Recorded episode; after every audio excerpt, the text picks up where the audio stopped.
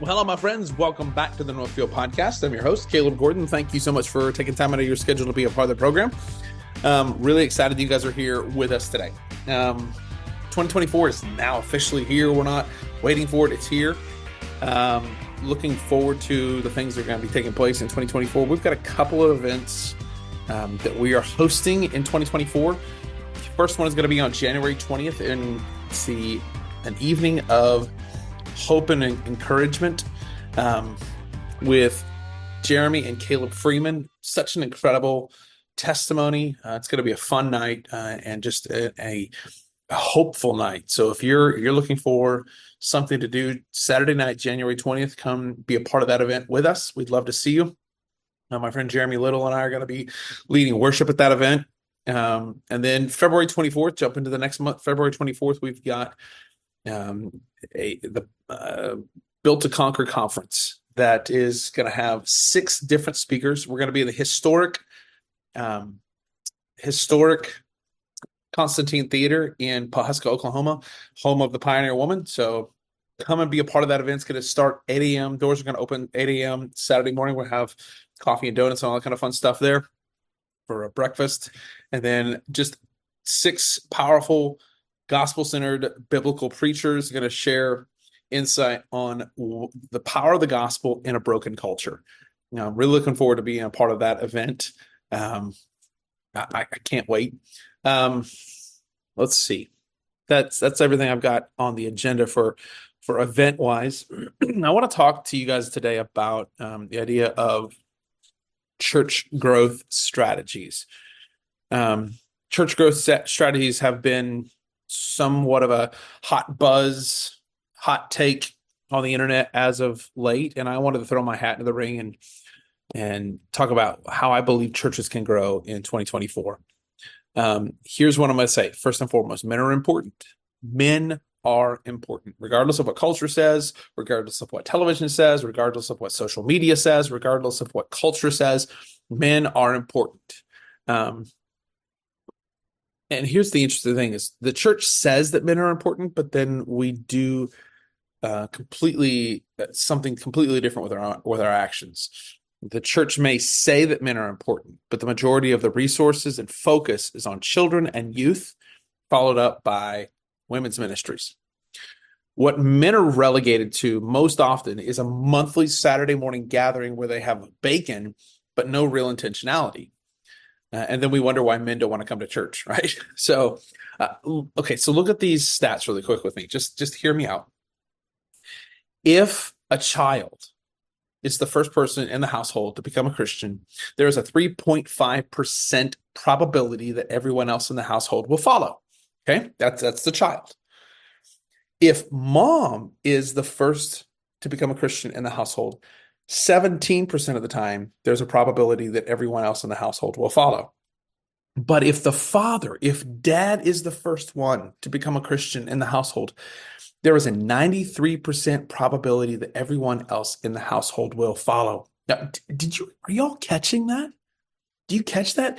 If dad is discipled, the kids and the wife are going to be discipled and follow in their father's footsteps 93% of the time. They're going to attend church. You want to know how to grow your church? Reach men. We've got to reach men. That statistic alone should motivate the church to devote a significant portion of their time, resources, money, ingenuity to making that a reality. What do I mean by making that a reality? Reaching men. Like that's, but oftentimes what we're doing is we're ignoring the guys and we're putting all the focus, all the onus, all of the the gusto into reaching the kids and the and the moms. Which listen, I'm not saying we shouldn't reach kids or moms, but hear me. If you reach men, they're going to help you reach your goal if you reach dad and you activate, you get dad activated for the cause of, of the gospel, for Christ, for the church, you don't have to put as much emphasis on the other things. dad's going to help make sure kids are in church. Dad's going to make sure wife is in church, right? Here's the reality the kids' ministry would thrive if dad was plugged in and was unleashed in the church to do what he needed to do, right? Women's ministry would flourish when the husband is activated. Like that those are those are huge things. Churches that have spiritually healthy men and a healthy men's ministry will see other areas of ministry grow. And, and not all just grow, but they thrive without needs for gimmicks or programs or whatever else we try to throw at creativity, you know, creative teams, right? Because when dad goes to church, the kids and the wife are going to almost always attend with him. They're going to show up with him. Now, I know that there are certain cases where that doesn't come to fruition. I understand that. I I get that. Unfortunately, most churches have focused on children and youth. And the church for the for the most part has become a glorified babysitter sitter on Sundays and Wednesdays with the result of you know, okay, well, Caleb, what about those ones that get saved? I'm not saying that's not a. I'm not saying that's a bad thing. But what I'm trying to help us understand is the, the the having dad plugged in at church is going to cause you to not have to be a babysitter. You're going to be able to be a spiritual mecca for the family. And as a result of of church is becoming this this glorified babysitter, um, statistics show that the church is falling apart in 2019. Listen to these stats. 2019, this was the year before the pandemic. More Protestant churches closed than opened in the United States, with 3,000 churches opening and 4,500 closing. And, I think the reason for this is because A, men are not leading, men are not unleashed to be the leaders and and the the head of the church the, the leaders of the church. And that's that's number one. And number two men are not being discipled. We're just not discipling men. What would it look like if we shifted our focus and focused on discipling men i believe that it would have a positive impact on your church i believe it would help the church get back on track the, the church, you see, it, it's supposed to be a masculine organization led solely by men. Read Second Timothy chapter 2, 2 Timothy chapter 3, Titus chapter 1. I mean, there's plenty of information in the text that shows that the church is to be primarily a, a masculine organization where the man brings along his family and the family thrives under the father's leadership. However, over the last century or so, we have shifted our churches to now uh, primarily, um, it's primarily composed of women and children. And as a result of that, the emphasis has shifted on what women consider important, which are the children. Of course, it should be because women are concerned about children. They should be like that's their nature, right? and so, which, which explains why there's such a focus and such a fuss over kids ministries and over youth ministries. You know, like I said, these are not bad things, but when you have a mom that's in charge or a woman that's in charge, they're obviously going to do what is necessary to try to take care of their kids, right? But if we have men stepping into their roles, it'd be different. But here's what happens because we've got such a woman led matriarchal system in the church, if a man or a pastor tries to change the structure, they are reprimanded and told not to mess with what's going on. And honestly, this is why I think most men are not in church because they're tired of having their hands slapped. Like I'm just like, you want that? Go for it, ladies. This is this is it has to change. Sid Woodruff, he's a Lifeway Men's Ministry guy, once said, men aren't necessarily opposed to going to church. They, they just don't see church as a male friendly environment. Listen, this has to change. We've got to change this.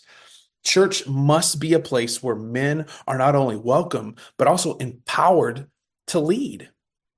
So, how can we attract men to the church? That's a great question, right? It's, men must reclaim their role as rulers, leaders, and and just overall being in charge rather than serving as the token headpiece, right? They they must be appointed in the roles of elders, shepherds, teachers, right?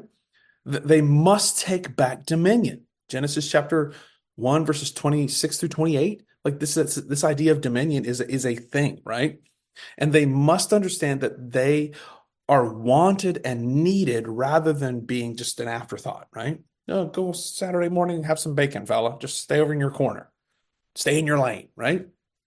Furthermore when men do something for the body they don't need to have their hands proverbially slapped and told that this isn't how we do things around here. Rather, men need to be unleashed with all of the authority, all of the power that God has given them inside of the church. Just read the Bible.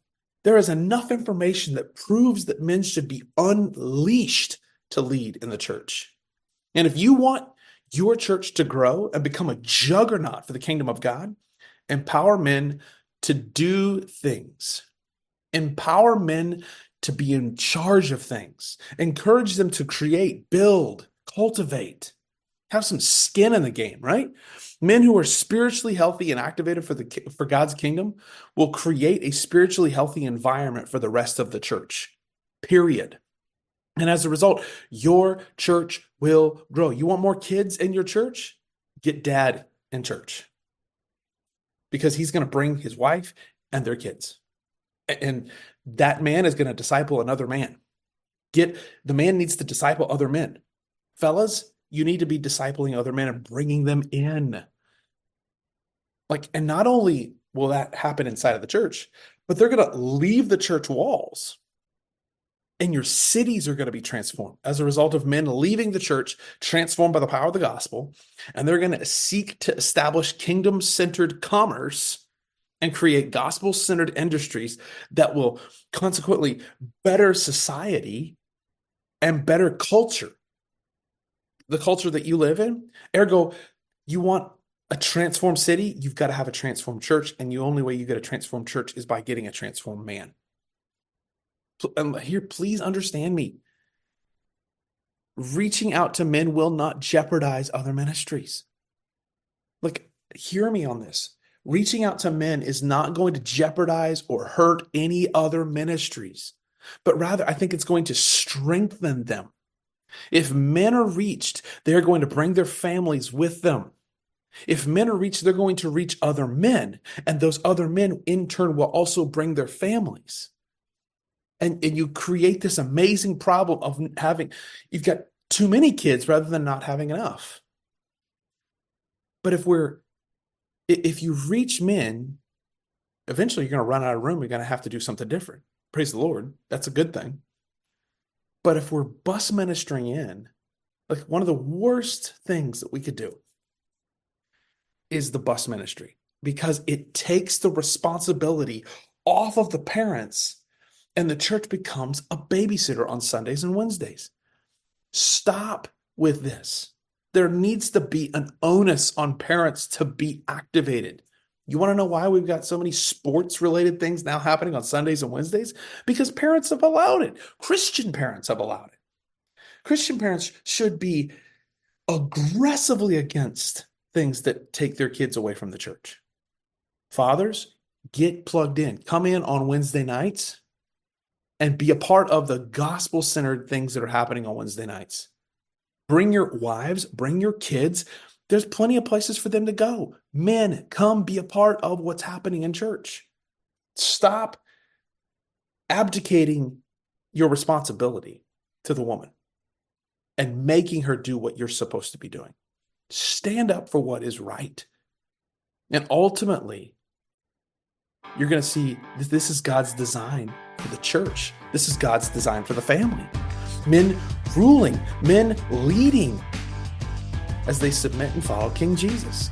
That this is the answer. You want you want to grow your church? Reach men. You want to grow your church? Reach men. Well, I pray that this has encouraged you, challenged you, and got you in, in a mindset in 2024 that, fellas, we need you. Get in here and let's put our shoulders to the wheel together and let's push for the kingdom of God to be established and see things take place for the glory of God. All right. Love y'all.